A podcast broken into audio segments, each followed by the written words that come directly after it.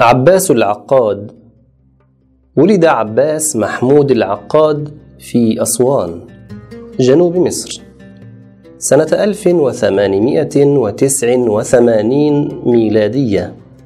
وكان أجداده يعملون بالحرير فعرفوا بذلك اللقب العقاد الذي كان يطلق على من يعقد الحرير.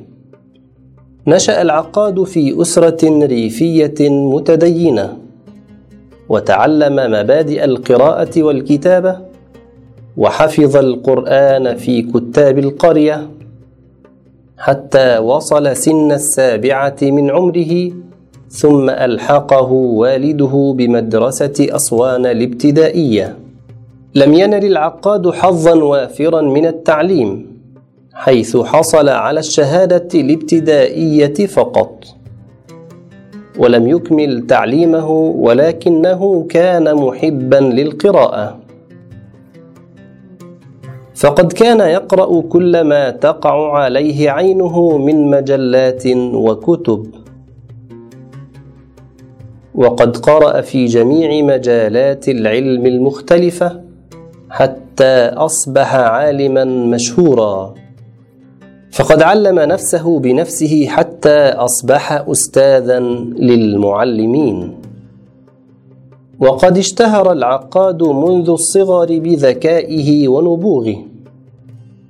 وعندما كان في المدرسة في الصف الرابع الابتدائي زار المدرسة الشيخ محمد عبده.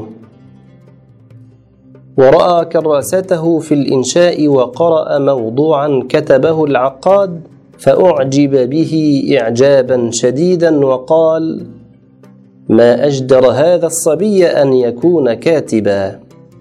فكان هذا القول دافعا للعقاد للجد والاجتهاد في الكتابة حتى أصبح أديبا عالميا وشاعرا متميزا. تنوعت مؤلفات العقاد ما بين الكتب والدواوين. فألف ما يقرب من ثمانين كتابا.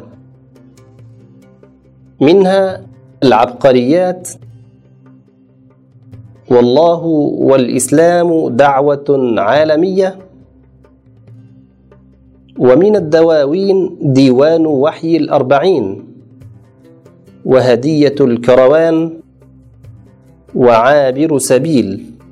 وقد ترجمت بعض كتب العقاد إلى لغات كثيرة منها الفارسية والأردية والملايوية والألمانية والفرنسية والروسية.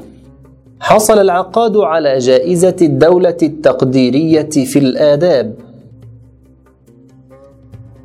وأطلق اسمه على أحد أشهر شوارع القاهرة. وهو شارع عباس العقاد بمدينة نصر. كما أطلقت كلية اللغة العربية بالأزهر اسم العقاد على إحدى قاعاتها.